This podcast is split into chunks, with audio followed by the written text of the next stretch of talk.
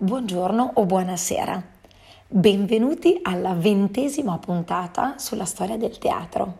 Dopo aver parlato dei protagonisti italiani del 1700, oggi parleremo dei protagonisti del 1700 in Europa.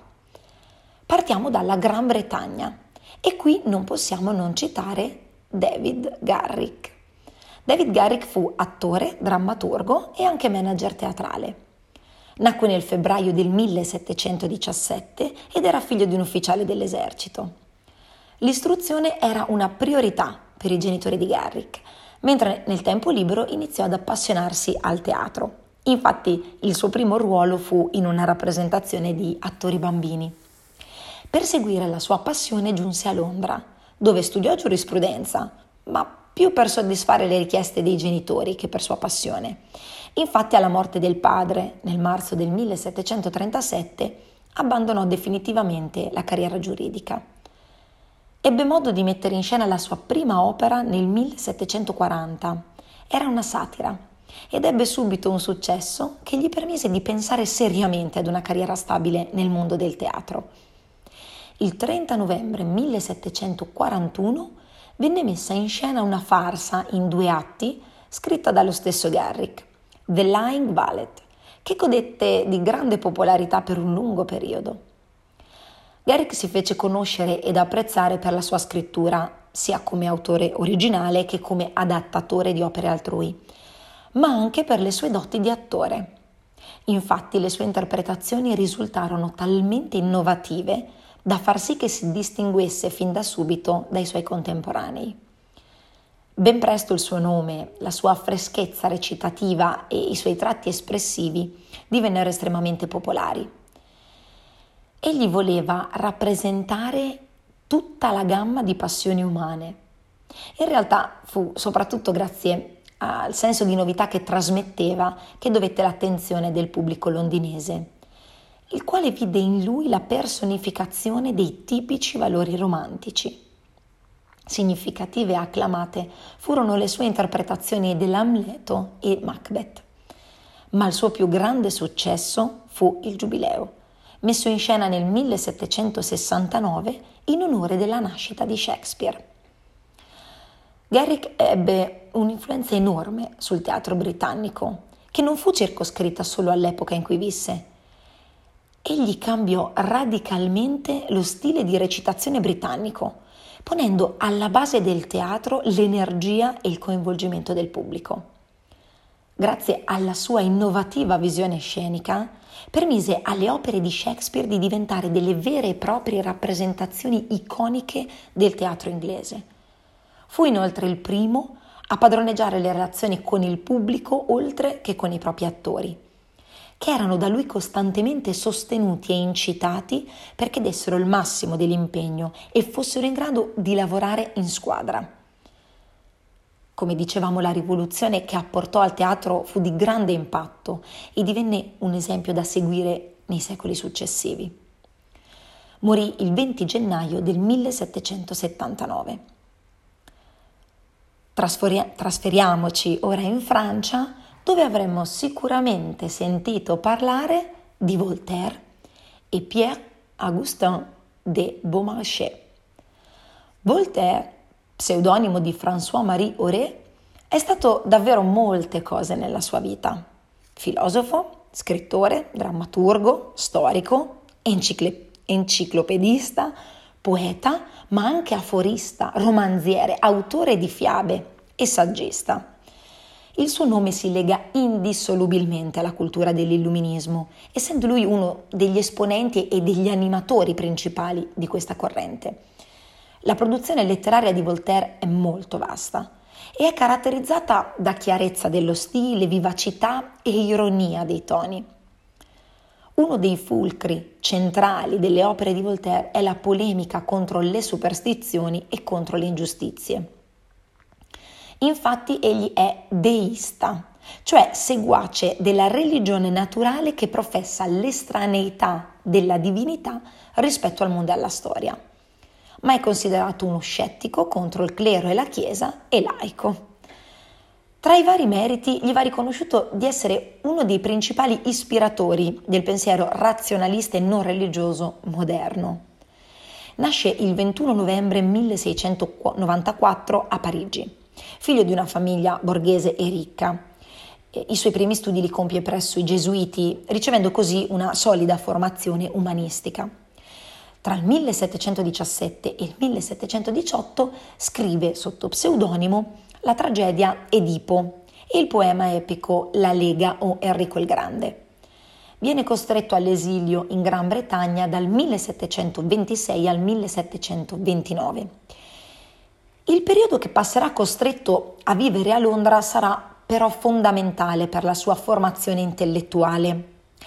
Infatti capire come funzionano realtà politica e sociale in Gran Bretagna lo convincono eh, che anche lo Stato assolutistico e feudale francese abbia la necessità di una profonda riforma. Torna a Parigi, ma è costretto a fuggire di nuovo per evitare un arresto nel 1732. La sua posizione con la corte si risolleva grazie a Madame de Pompadour, che simpatizza per lui.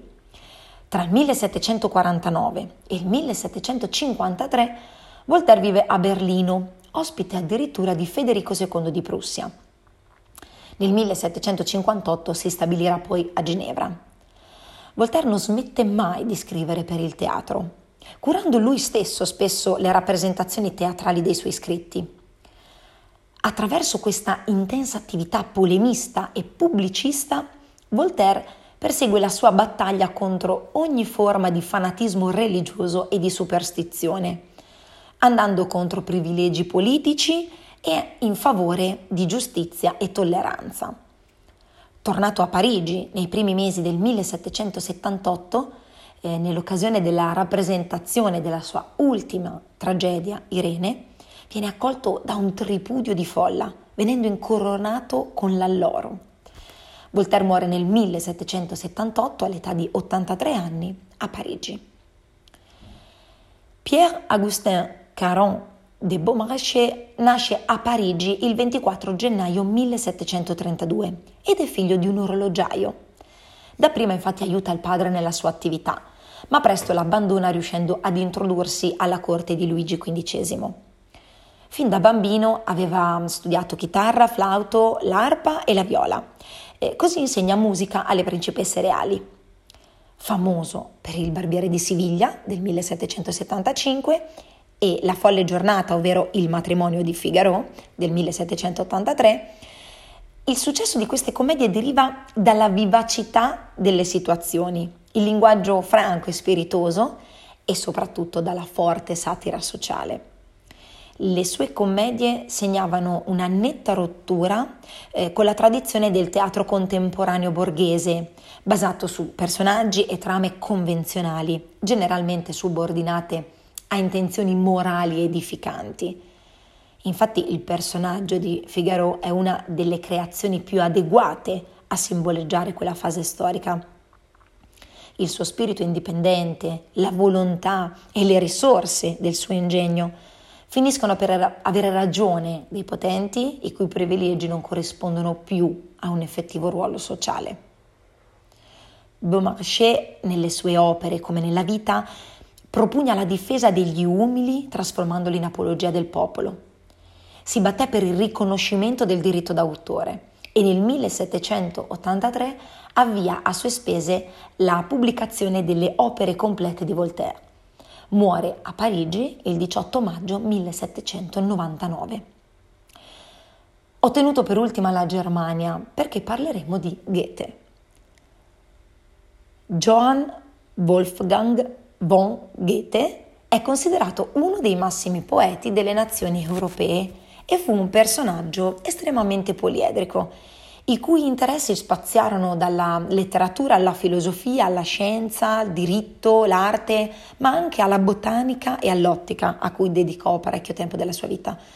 Nacque nel 1749 a Francoforte, da un'agiata famiglia borghese, e la sua personalità fu profondamente segnata dalle due figure genitoriali.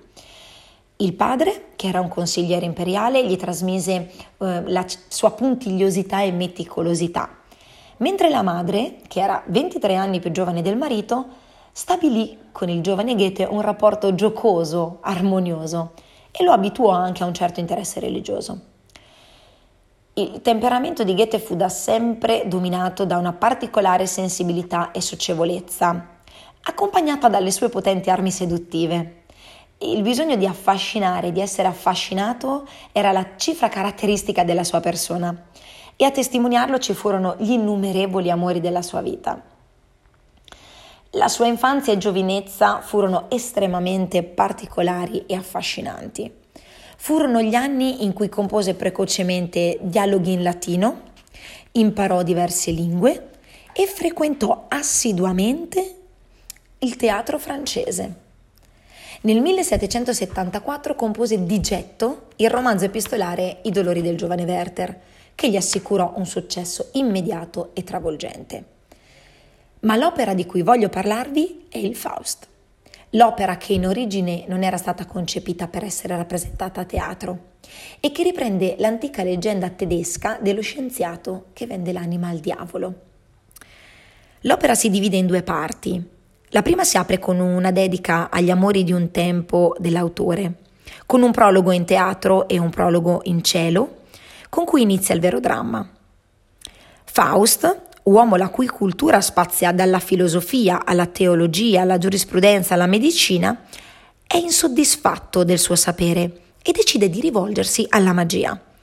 Deluso sta per uccidersi quando un suono di campane gli ricorda la sua infanzia. Infine evoca Mefistofele e con lui stringe un patto. Gli cederà la propria anima se il diavolo riuscirà a soddisfare la sua sete di infinito. Mefistofele cerca di, di divertire Faust con, con beffe bevute tra studenti. Poi una strega prepara al protagonista il filtro della giovinezza. Ritornato giovane, Faust incontra Margherita, se ne innamora, è ricambiato e uccide in duello il fratello di lei. La ragazza viene imprigionata e Faust cerca di liberarla con l'aiuto del diavolo, ma lei invoca gli angeli di Dio. Nella seconda parte Faust è tormentato dal rimorso. Entra però nel gran mondo con Mefistofele. Si presenta al palazzo dell'imperatore dove ottiene grandi successi.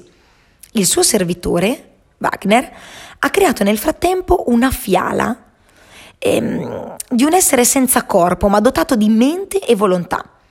Faust riesce a invocare gli spiriti dell'antichità e a conquistare l'amore di Elena di Troia, da cui avrà anche un figlio. Alla fine il protagonista muore. Dio però, riconoscendo che all'origine di tanto male compiuto da Faust vi è in realtà un desiderio di bene, ha pietà di lui e così la sua anima viene accolta in paradiso da Margherita. Goethe morì a Weimar il 22 marzo 1832. Grazie per avermi ascoltato anche questa volta e come scrisse Manzoni, se fossimo riusciti ad annoiarvi, credete che non si è fatto apposta. Ci vediamo alla prossima fermata.